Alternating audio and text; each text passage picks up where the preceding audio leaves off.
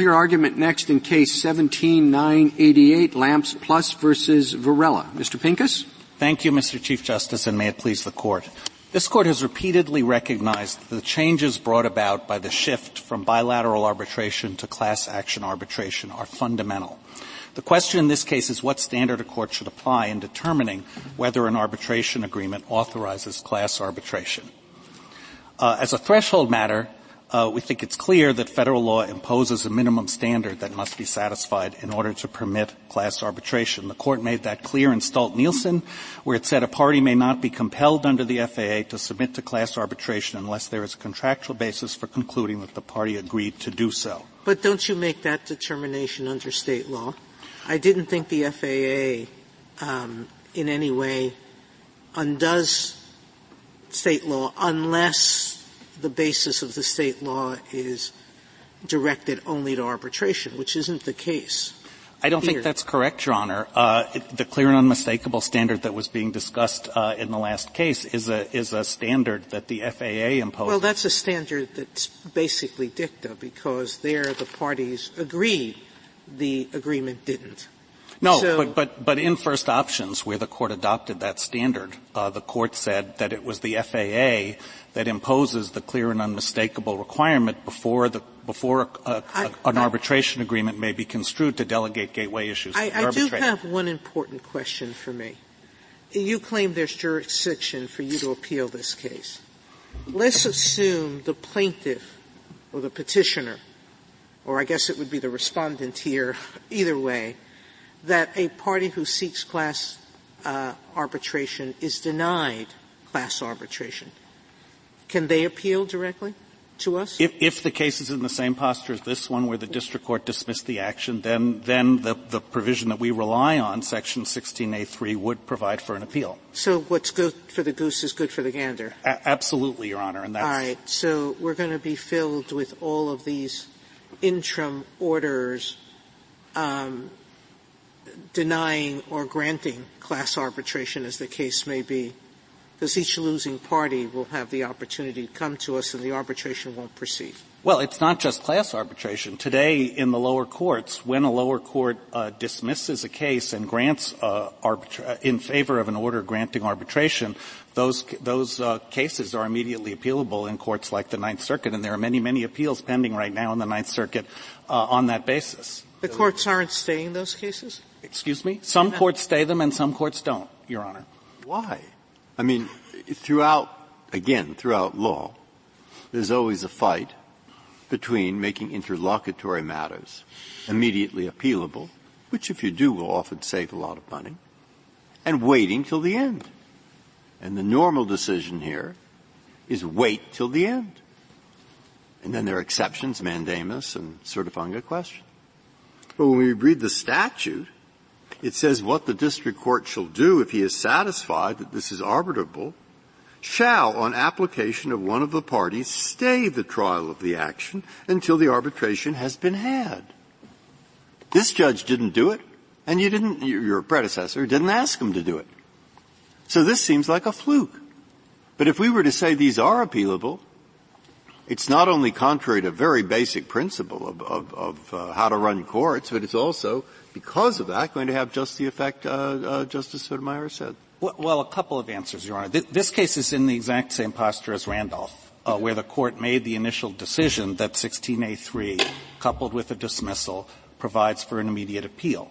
The Court in Randolph noted that there was a question about the question that Your Honor raises, whether it's proper for a district court to issue a stay or to dismiss the case, and said that Didn't, that wasn't, uh, briefed. It wasn't a question before the court. It wasn't decided. This case is in, in the same posture. It may be that the court should take a case to decide the question whether district courts have the power to dismiss rather than stay. Uh, but the issue is not presented here and hasn't been briefed here. May I ask, uh, Mister Pincus, if you could go back to the, uh, the substantive argument. So, as, as, in a strange kind of way, it occurred to me as Mister Geiser was speaking, your position is very similar to Mister Geiser's. So you both have these very broad, this very broad contractual language, right? He had a broad delegation clause, and you have contractual language that refers to all disputes, claims, or controversies in lieu of any and all suits or other civil legal proceedings. And, and what I hear you to be saying is essentially that you want to say except for class suits. Is that right? I don't think so, Your Honor. I, I think what, what, what this case brings before the court, as I said, is the question that Stolt-Nielsen didn't address. What Stolt-Nielsen said was well, I, silence isn't enough. I'm just thinking uh, as a, as a matter first of, of just contract law. Because he said what we have here is we can't really believe that the parties agreed to include a certain set of things. And, and I hear you to be saying the same thing. We can't really believe that the parties ag- agreed to be speaking of class claims. Um, I think the contractual language here is actually quite clear. Uh, the, the language you quote, it, it, that Your Honor quoted, is language about uh, what can't be done. There's a provision, uh, and it appears on pages twenty-four A to twenty-five A of the petition appendix, that's captured, that's headed, claims covered by the arbitration provision.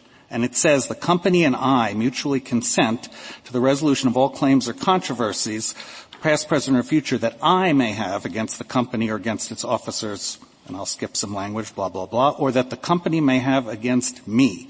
Specifically, the company and I mutually consent to the resolution by arbitration of all claims that may hereafter arise in connection with my employment or any of the parties' rights or obligations arising under this agreement. So we think the agreement is actually quite clear. Uh, and this isn't a case where we're asking. Uh, well, it seems to me, I mean, there's there's language that's in favor of each side's position. The all disputes, claims, or controversies, all suits or other legal proceedings goes against you. You would suggest that I, me, and my cuts for you. You know, I'm I'm I'm I'm not quite sure that that's the case, but you know, because it's an agreement between these two parties about suits, and the question is, what kind of suits is it about? And whether there's a kind of implicit exception for class claims and suits. I don't think it's about an implicit concept, uh, exception, Your Honor. In Stolt-Nielsen, the court said we can't presume from an, an arbitrate, the fact of an arbitration agreement that the parties have agreed to class arbitration because of the fundamental differences. Yes, but in, in Stolt-Nielsen, there was no contract. There was no agreement. And, you, you know, everybody understood there was a stipulation to the effect that there was no agreement on this issue, and and and, uh, and instead there was just a, uh, a, a policy determination. But here there is a contract, and the question is, what does the contract mean? Does it mean all disputes, claims, or controversies, or does it mean all disputes, claims, or controversies except class disputes, claims, and controversies because we really think that not that the party would not that the party who drafted the contract would not have agreed to that? Well, I, I guess I'll, there are a couple of questions embodied in your question, I think. I, I, I think Stolt-Nielsen, there was an agreement. The parties agreed that the agreement didn't speak to the question of class arbitration. We think this agreement, too, doesn't speak to the question of class arbitration. Well, we would never but, say but, that in general. A general clause usually speaks to the things inside it.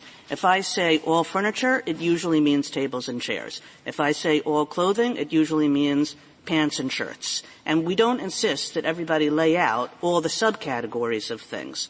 So this question is, here you have an overall, you know, term, disputes, claims, or controversies. Why wouldn't you include class disputes, claims, or controversies unless there's some kind of special contractual interpretive rule coming in that we wouldn't apply in other contexts? Well, we, we think Stolt-Nielsen said that there is a special contractual rule, what's, and, and that the, there are there are two possibilities there. We think the most sensible rule is to apply the clear and unmistakable standard because of the fundamental change that arises from class arbitration to uh, from bilateral arbitration to class arbitration.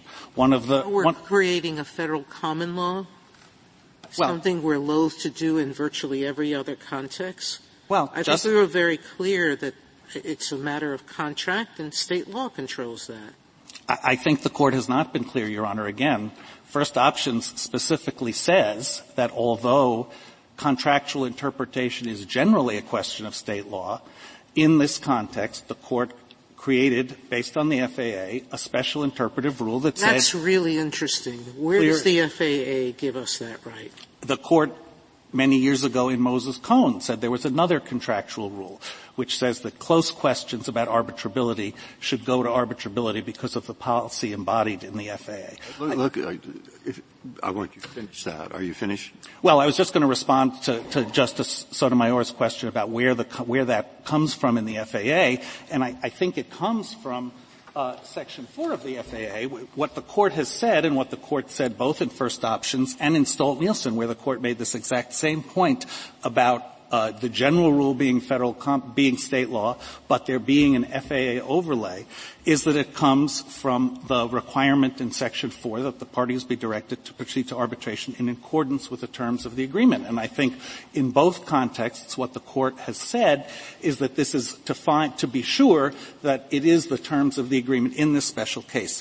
In the, in the case addressed by First Options, the gateway issues, the concern is this is a delegation of very broad power to the arbitrator, and therefore there should be certainty that the parties are delegating that power to the arbitrator. Here, again, delegation of extraordinarily broad power to the arbitrator, as this Court has discussed in a number of opinions about class arbitration. Therefore, we think the same test should apply. So is your – I'm sorry. No, is your position that the decision below was right on state law? Basically, you're not quarreling that this contract was ambiguous, that it was susceptible to the meaning petitioner um, that the respondent gave it, and that under California law that would encompass this claim because they weren't the drafters? Is your position now that federal common law is superseding state law? Well, I, I think our position — on how to interpret a contract. I think our position has consistently been that our, our principal argument is that there is a federal rule that Stolt-Nielsen identified. I asked you a different question. And our, our position on, on California law is we think that the lower court did wrongly apply California law and applied it in a way to reach a result, and, and we point to the two California Court of Appeals decision, Court of okay, Appeals decisions. Okay, but if I got you right, you said your principal position is that there's a federal rule that would come in even if the California courts got California law right, and that in many cases analogous to this, um, you would have read this contract to include both class claims and individual claims. Well, it's really a federal rule that you're asking for. We, we are advocating a federal rule. I, I would say that the Court looks at the cases that cited in our petition. There's no court applying looking at the issue de novo rather than at an arbitrator's decision that has construed our, uh, language like this to encompass class arbitration. Right. right. You know, I guess I gave you a bunch of reasons why in looking at a normal contract under normal contractual principles, you might think that all this extremely general language included everything inside it. But you're saying, no, even if you think that, there's a federal law that comes into play. Just, just, Your Honor, as in the case of the question of whether uh, a contract delegates arbitrability to the arbitrator, if the state, relevant state law would construe the clause to delegate, to, to, would construe the contract to make that delegation, what First Option says is no, that's not enough. Right. We I'm have to not, have clear and unmistakable I'm just language. Trying to get a handle on what yes. you're saying. So, so you're saying it's a federal rule. So I guess my question is, where does the federal rule come from? I think it comes from exactly the same place as the First Options rule and, and from the discussion of this very issue in Stolt-Nielsen. It, it's instructive to look at Stolt-Nielsen. I, I understand, Your Honor, that, that, that Stolt-Nielsen didn't decide the content of the standard. But Stolt-Nielsen talked about the fact that interpretation of an arbitration agreement is generally a matter of state law, and went on to talk about the fact that the critical question in the F A A is that contracts be uh, uh, interpreted according to their terms, pointing to the language in Section four.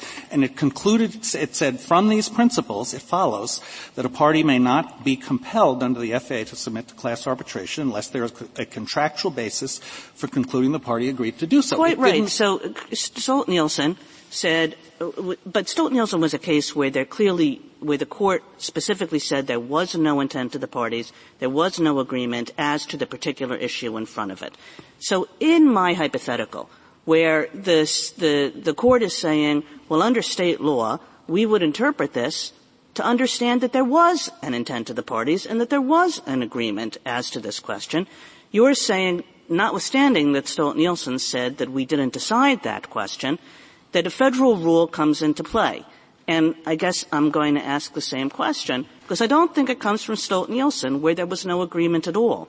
So where does the federal rule come from? I think it comes from the same place that the Moses Cone presumption comes from, and the First Options presumption, the rule of clear and unmistakability comes from, and the Howsam rule of clear and unmistakable requirement comes from, which is Section four. What the Court has said is, with respect to some critical questions, It want, it, there is a federal rule of decision that comes from Section four to make certain that the authority delegated to the arbitrator has, act, in fact, been delegated. See, I th- Go ahead. Go. Please.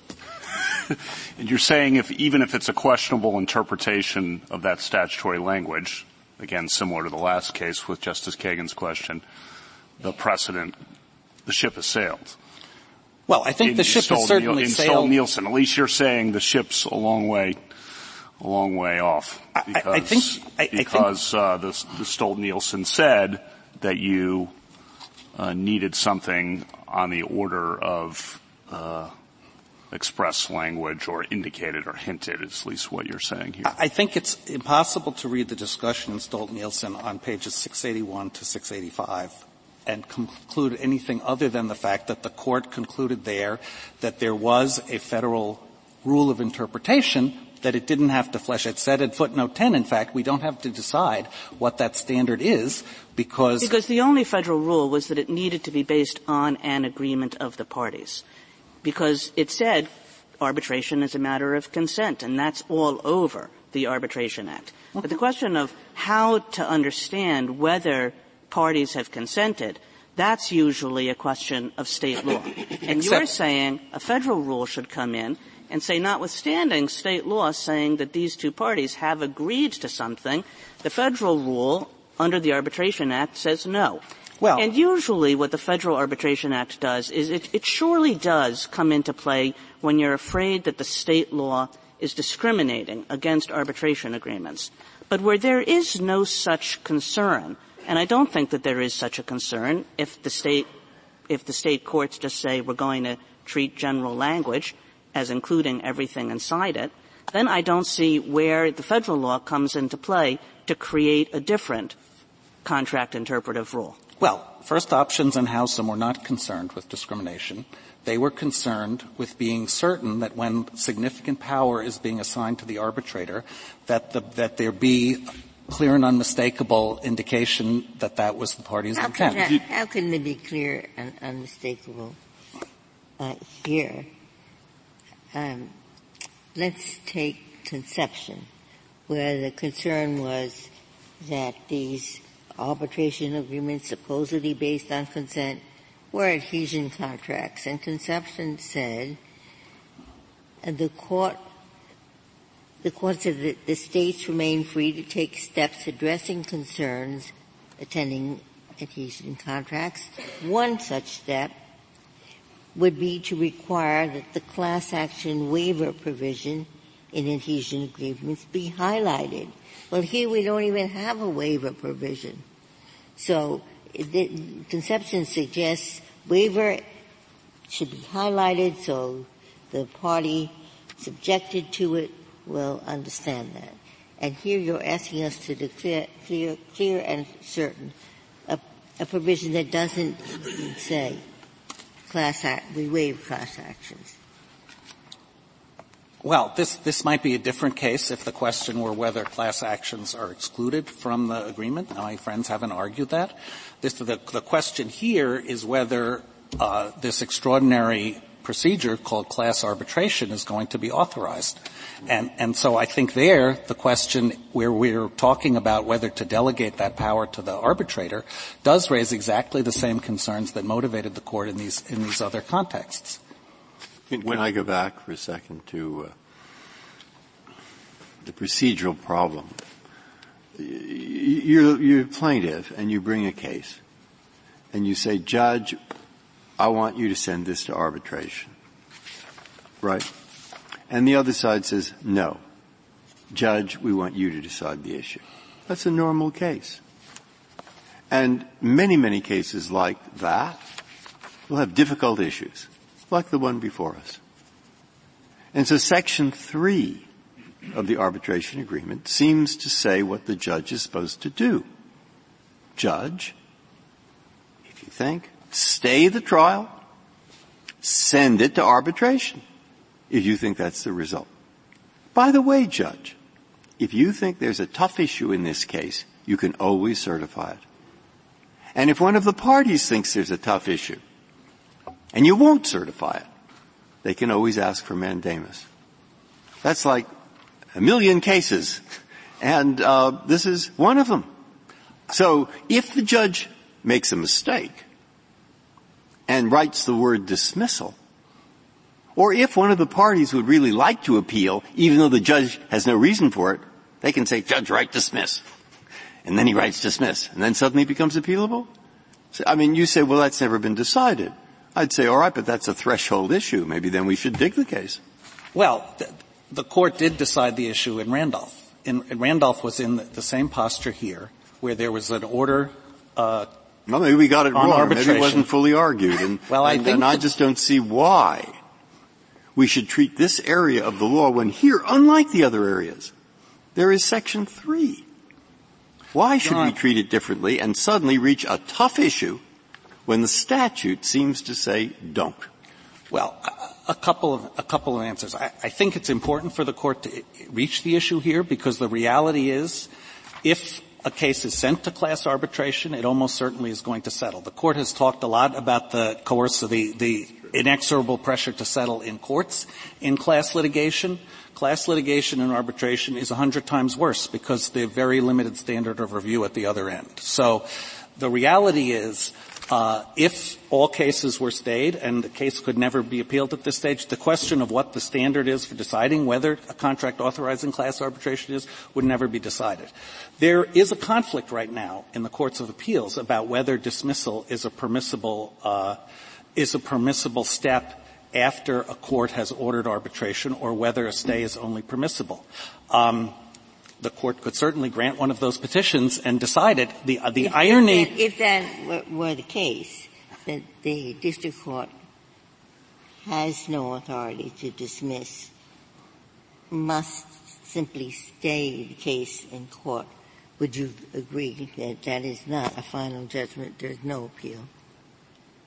Well, uh, the court addressed this question in Randolph, which, as I say, was in this posture, and said that the fact that the, the question whether the district court had the power to dismiss, A, was not before it and did not preclude it from hearing the case. Uh, I think if the, if this court were to hold that a stay was, was the only permissible option, then obviously there wouldn't be an appeal. But as I say, there are many, many cases in which dismissals are ordered and which there are appeals. And the irony of this case, frankly, is the shoes are on the other foot. Typically what happens is arbitration is ordered, especially in the Ninth Circuit. Plaintiffs seek dismissal so they can immediately appeal the arbitration order. And in the Ninth Circuit, that's permissible. And t- typically defendants resist that. So that's just a pro- an issue that is going. In how many of those cases is, in this case, the respondents did not ask for a stay, correct? True. And so um, the statute seems permissive. It says if a party asks for a stay, but there wasn't a request for one, correct? I believe that's right. And in those Ninth Circuit cases, even if there's a request for a stay, yes. The Ninth Circuit takes the position that the district court has the option of whether or not to dismiss or stay. So it then gives the district court the power to decide what's appealable or not. Yes. If you just had, if you just had the statute and not Stolt-Nielsen or the other precedents you've cited, uh, in response to Justice Kagan's question, how would you answer where does it come from?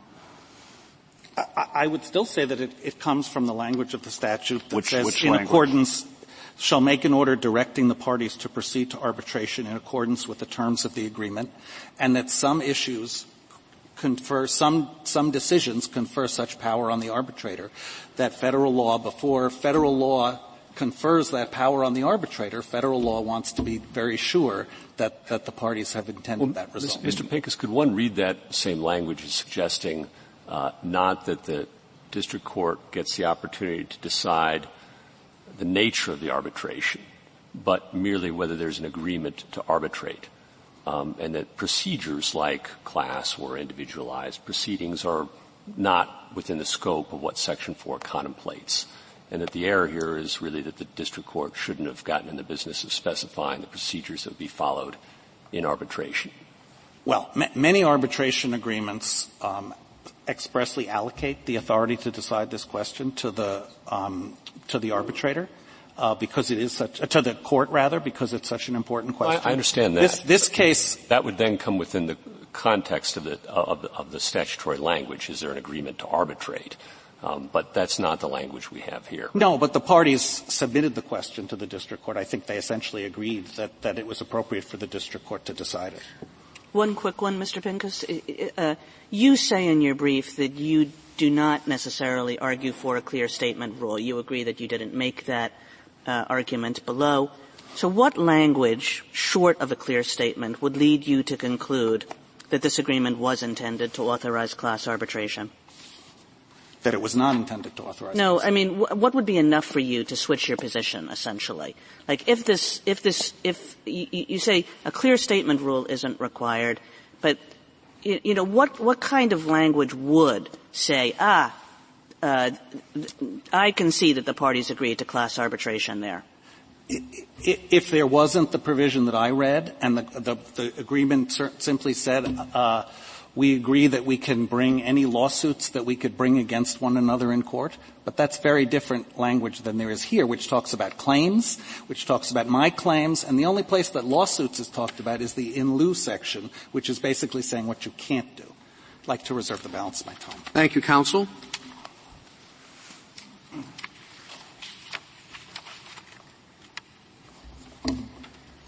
Miz Borkoski? Yes, Mister Chief Justice, and may it please the Court. Um, in this case, were the Court within the appellate jurisdiction and thus properly before this Court, this Court should rule that the F A A does not preempt the application of neutral state contract principles to determine whether an arbitration agreement permits arbitration here. Well, the question really is whether they're neutral principles. As I understand it, the, the argument is that applying these principles has a peculiar impact on uh, uh, arbitration agreements, since it authorizes a type of arbitration that is is like a, a poison pill that they we said uh, in prior cases is fundamentally inconsistent with arbitration. Right, but um, they have said in in, in espousing the pa- the policy rule that. Um, The default might be bilateral arbitration, but what gives um, precedence to that is, at first and foremost, we have to construe the contract and give intent to the parties, and that is consistent with the F A A.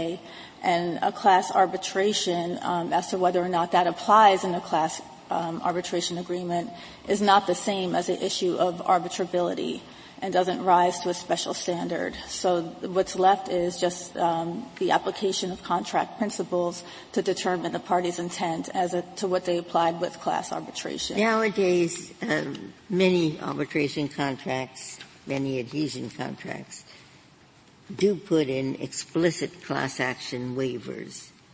So if, in, let's say you're right, uh, we're not doing very much, are we? Because contracts will specifically say that class action is waived. If that is the case, Your Honor, and it is clear and explicit that there is a class action waiver, then, yes, the party's intent has to rule out under contract rules. So, if, if, as I suggested before, if we say that, then all the parties who want to arbitrate bilaterally will simply put in their contract the class action is waived, and the party to that adhesion contract can't do anything about that. They can't do anything about that if that's clear and unmis- unmistakable, and um, so we have to give intent to the parties. And at the same token, if the parties did agree um, to proceed with class arbitration, that, too, under the F A A, would be required to um, enforce the parties' intent. So here what the concern is uh, lawyers that are less than the best and didn't put in a class action waiver, those those contracts, uh, in those cases, class arbitration will be permitted. Well, it depends on the language of, this, of the actual agreement. Um, and to the extent that the terms speak to class arbitration, even if it's not explicit, we have to determine um, the difference between whether it's silent and whether um, there's something there that supports a class arbitration, whether or not it's explicit with the words class arbitration. And in order to do that, um, the norm under the F A A is that we um, employ neutral contract interpretation principles like we would um, to all contracts to determine what the party's intent were, was with respect to class arbitration. Well, but, I mean, it's, I guess, J- Justice Jackson's phrase. I mean, the F A A is not a suicide pact. So if the F A A says enforce the contracts according to its terms, but one of the terms uh, uh as our prior precedents say, is fundamentally inconsistent with arbitration itself, then presumably the F A A would preclude that term. Yes, um, that would be an exception to the normal rule because that is elevated, and, and the F A A had determined that first and foremost that the policy overrides, that we want to um, enforce arbitration agreements. Um, To the extent they're ambiguous, unlike the normal rule, when interpreting ancillary issues with respect to that agreement, when it comes to arbitration, uh, issues of arbitrability, the default rule is um, they are construed in, in favor of arbitration, and that's consistent with the F A A's um, doctrine. The F A A has rules that govern class arbitration, don't they? They do, but it's not federal common rule that supplants. No, no, I'm just saying this is an arbitration association, and the arbitration association has rules governing class arbitration, so they must not see class arbitration as a poison pill. They must think that class arbitration has a place, at least in some cases. Correct, it, it, to the extent that the parties did agree to, to do so, and that agreement has to well, be I enforced. Thought the, I thought those same rules specify that the rules themselves do not provide a basis for assuming there's class arbitration. There's no assumption, um, one way or the other. Um, what happens is that the courts have to construe, based on state contract law principles, to determine what the objective intent was of the parties at the time of enforcing the agreement. And the plain terms are given, the, the, the terms of the contract are given their plain and ordinary meaning. Um, and that, that is the first step. Counsel, if, if this is enough, this contract under ordinary and plain uh, state law principles where uh, it's often in the text speaks of my claims, and me and I. Right. Um, If, if that's enough, what do we do with the due process problem that Justice Alito pointed out in Oxford Health, where you would have potentially class members purportedly bound by an arbitration? This isn't a court of law where we can adjudicate uh, absent class members' uh, rights consistent with the fourteenth Amendment because of the procedural protections associated with court proceedings. What do we do about those absent class members in opt-out classes permitted by whatever arbitrable forums rules prevail? Well, first of all, um, the, the policy issues with respect to due process are outside of the question presented. But even if this Court were to consider those, this is an antecedent should we question. Ignore, should we ignore them in considering uh, the impact here of, of the Arbitration Act and normal contract principles and whether normal contract principles would abide due process, for example? The, the, to the extent that due process concerns come into play, that's at a much later stage of the game. What is at issue here is we simply well, have a... What happens in the, in the arbitration? So suppose it's a class. If it were in court, there would be notice to all the class members. Would that have to be done in the arbitration? Notice, give notice to everyone who is uh, within the class? Right. So um, at first... With our agreement here, the court, the district court just found that the agreement provides for class arbitration and, and goes to the arbitrator to determine whether or not that will ultimately be certified. So the antecedent question of the court finding that the agreement here provides language that encompasses and anticipates and allows the parties to go forward with um, arbitration which will now go to the arbitrator to decide, and they are subject to the same exact rules as a court of law when determining whether or not they're going to certify that class. But do you and think that uh, that absent class members who didn't agree to arbitration could be bound by the decision of the arbitrator? Yes, they can. How? Because down, if they do decide to certify the class, they could um, employ the same due process protections, such as opt-out procedures, and at that point, an absent class member will have the opportunity to, to opt out, or they could limit it to an opt-in proceeding. Um, and at the end of the day, the when the arbitrator does make that decision, there is a review process. If they have a legal claim, how can they be deprived of their legal claim pursuant to an arbitration award if they never agreed to arbitration? I thought arbitration was a matter of contract.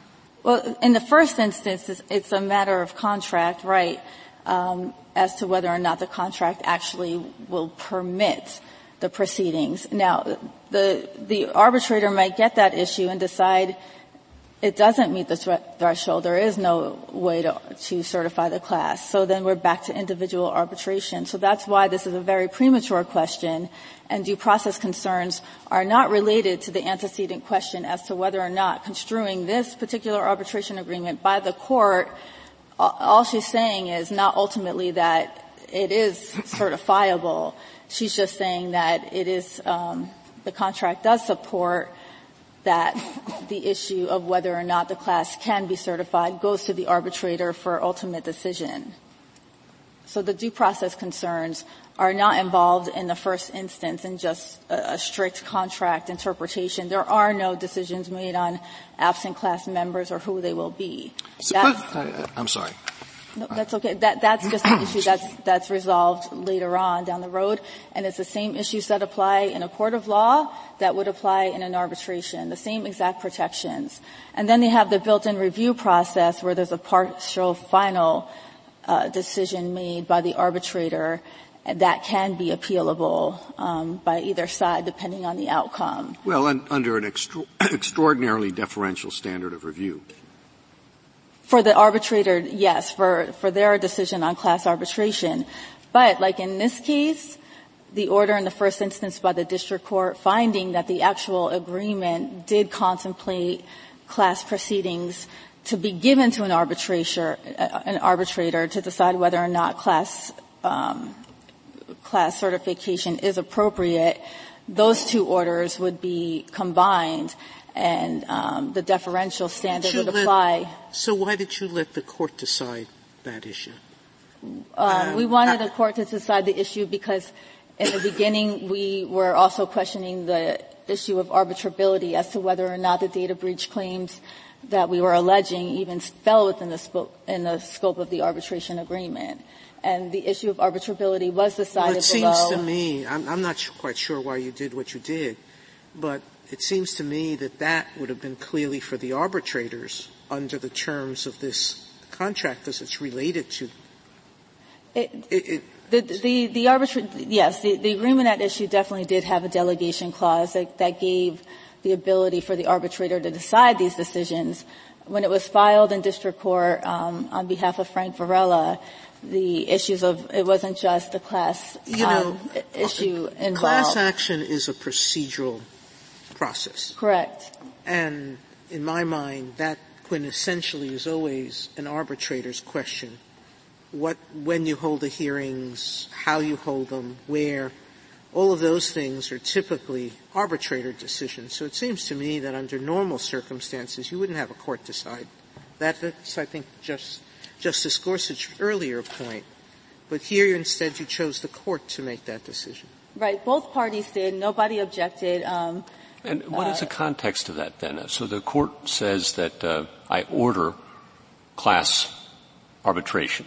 Is the arbitrator bound by that? If, if the arbitrator finds that the rules are are not met in under the F A A rules that are required for class actions, um, can is he is he forbidden from proceeding with individualized proceedings nonetheless? Does he is he forbidden from engaging in the normal kind of inquiry as to whether class would be superior or preferable in some way? Then I assume the F A A rules have some some analog to? They, they he, do. So the rules incorporated so, within. So is, is the arbitrator forbidden from making those inquiries by this ruling?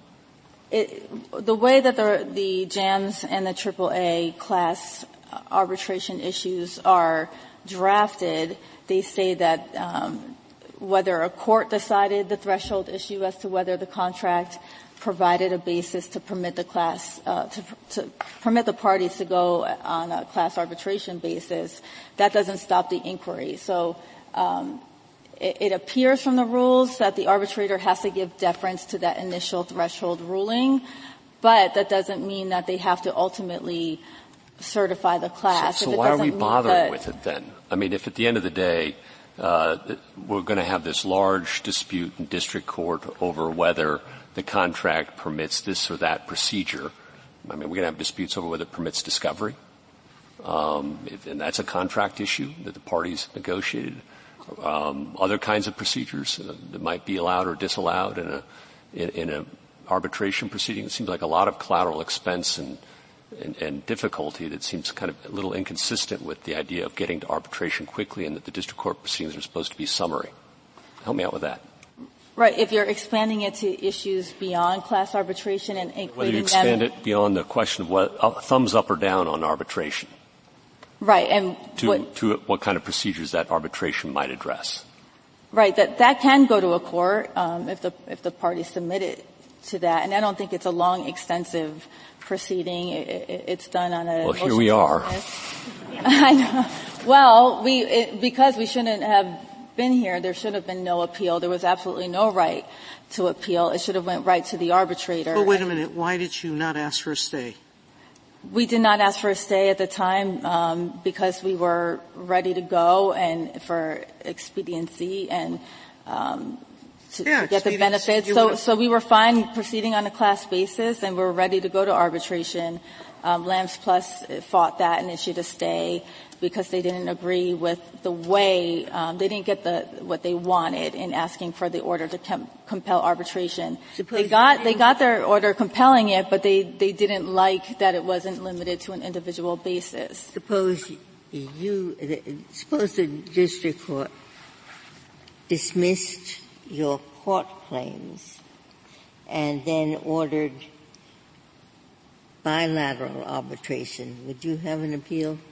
I would not. It would be interlocutory, and it would be barred by F A A Section sixteen. So you would be stuck with whatever the – if the court said bilateral, you have no appeal. If it says um, class action, the other side, you say also has no appeal. On that particular issue alone, in that order isolated, looking at the order to compel arbitration, yes, I wouldn't have a basis. But if it was ordered in conjunction with an order dismissing my claims on a with, on prejudice or without prejudice, then that would be a final ruling um, against me. That would be a, a grievance to my to my client. Under so under Randolph. A final, Under Randolph, that would, I would fit with, with under Randolph, and I would have a basis because that, um, motion to dismiss would be final and allow me to appeal under sixteen A three under the F A A. And the basis for that would be, uh, the incorrect ruling on the, um, the district court ordering me and to, to compel arbitration. So I would have a basis for that. Unlike Lamps Plus, Um, they could not turn a non-appealable issue all the way into an appealable issue because they're the ones who asked the court to order the, dis- the dismissal of my client's claims. Uh, initially, they did it with prejudice below, and they got it without prejudice. And if that were a stay instead, like the, arguably the F A A requires under Section three, that if you are ordering um, the claims to proceed to, to arbitration, um, It should, it's, it, actually the language says it shall issue a stay, um, instead of a dismissal without prejudice. But if we had the stay, um, it wouldn't be a final order. But if, if it were reversed and I had, um, I was challenging the order compelling arbitration in, in conjunction with the final order dismissing my claims, I would be aggrieved because now um, I'm out of those claims. Um, Counsel, the, there's a, a contract between two businesses, and business A drafts the contract. Uh, business B accepts the contract. Uh, there's nothing in the contract about arbitration, but the state court, but it, it turns out that A, which the party that drafted the contract doesn't want arbitration, B, the party that did not draft the contract does want arbitration.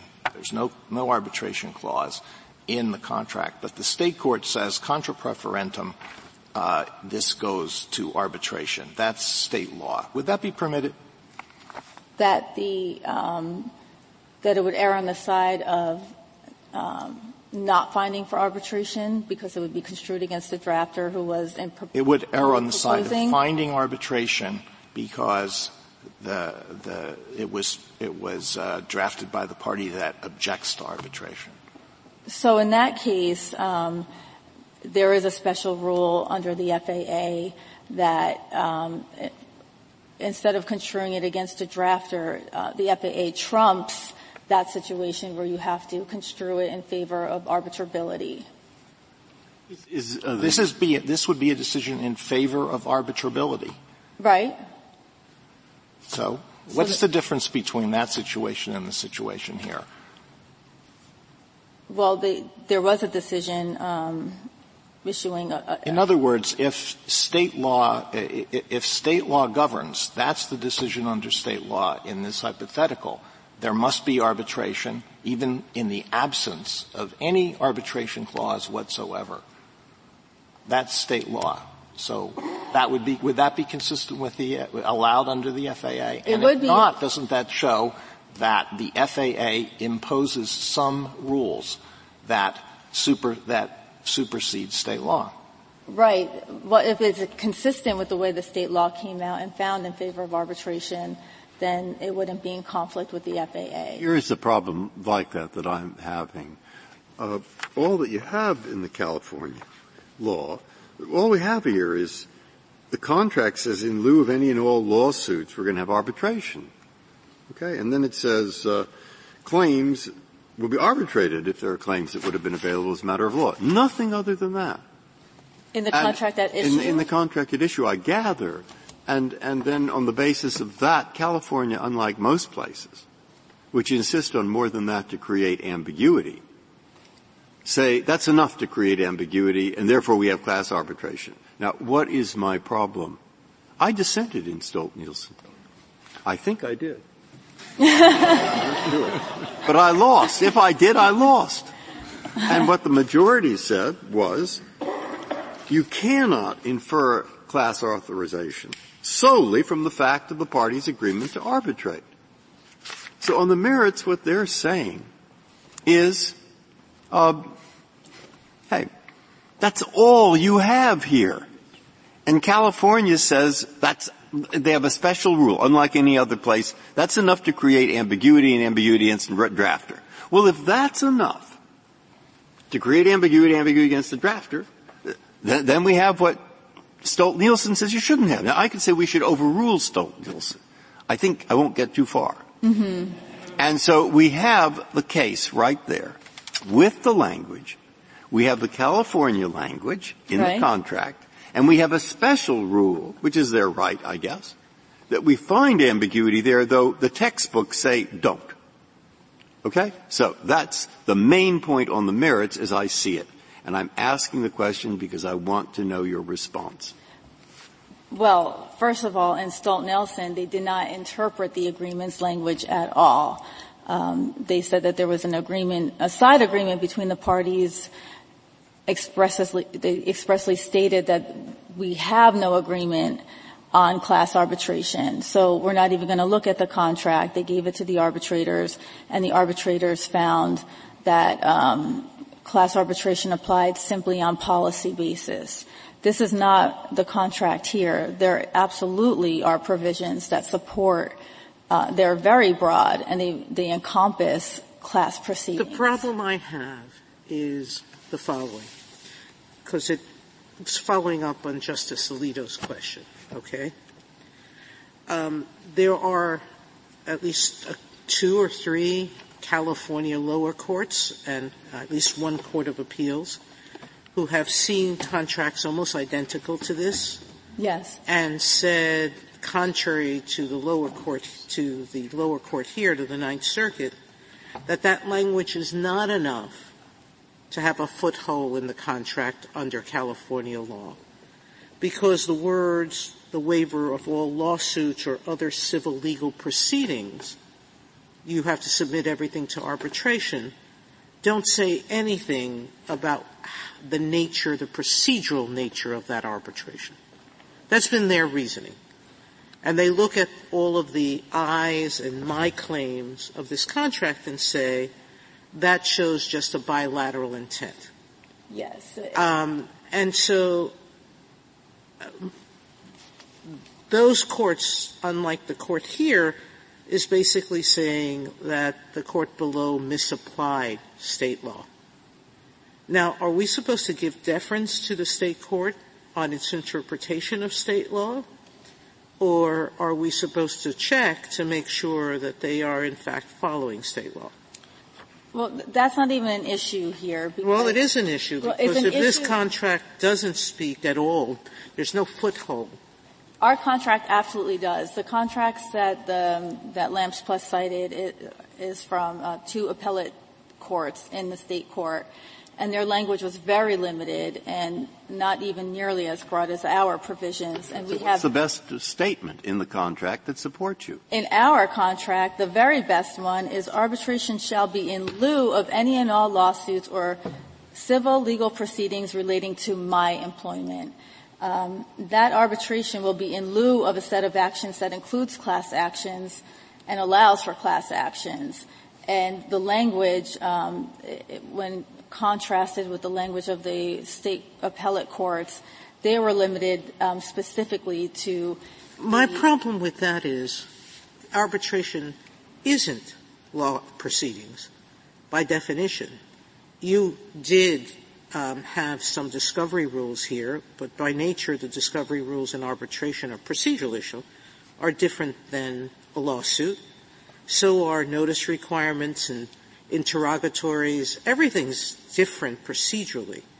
Why are you thinking that class action proceedings are, are a, a special proceeding that you're entitled to bring somewhere else? I'm not thinking that it's special. I'm thinking that to the extent that the parties up, um, have it in their contract, we have to give their intent first and foremost. Um, uh, The, the equal, we have to enforce it under the F A A. That's their overarching principle, is that we look at the intent and we enforce the contracts according to their intent. So those two um, lower state um, contract interpretations, they didn't find ambiguity at all. The language there was much more limiting into the individual claims that were able to be brought by that individual only with respect to his employment against his employer and vice versa. Our phrases are far more sweeping, where Mister Varela assented to waiver of any right I may have to file a, legal, a, a lawsuit or civil legal proceeding relating to my employment with the company. Relating to my employment, the data breach, but for his employment, the data breach wouldn't have occurred. To the extent he has claims out of the data breach, that encompasses claims of, of other workers that was subject to the same no, set of circumstances. No, he's granted that right as a procedural right in a lawsuit. The operative question here is, is he entitled to that in an arbitration? He absolutely is. Uh, because the word proceeding is extremely broad and it includes legal actions or procedures. A civil arbitration or, or, or a class action is absolutely a proceeding.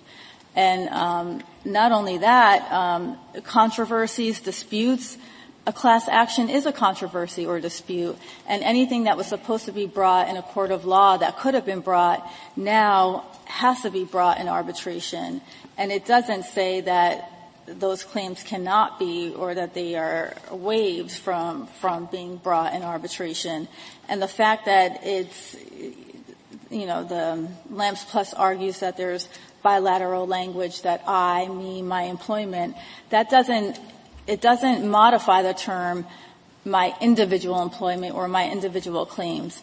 My employment encompasses all kinds of different claims that arise out of this employment, including the data breach. And because whatever Mister Varela could bring in a court of law individually, he is entitled to also bring those claims uh, on a class-wide basis in arbitration, because in lieu of means a set of actions that could have been brought in a court of law now have to be brought into arbitration. And that does not limit his right to bringing uh, the proceedings on an aggregate basis. That doesn't change the nature of the claims or the parties' rights. The only thing it changes is the way that the proceedings are processed in arbitration. And it doesn't stop there. The language goes even broader to encompass all remedies that could have been um, issued in a court of law. Class action is not a remedy. No, class action is not a remedy, but remedies can be awarded and are awarded um, through class actions. To other people, not him. To other people, but it, there's nothing that prohibits him from bringing in arbitration, only his individual claims. When they said uh, arising out of his employment, it doesn't say his employment, and, and that includes and only includes his individual claims relating to his employment.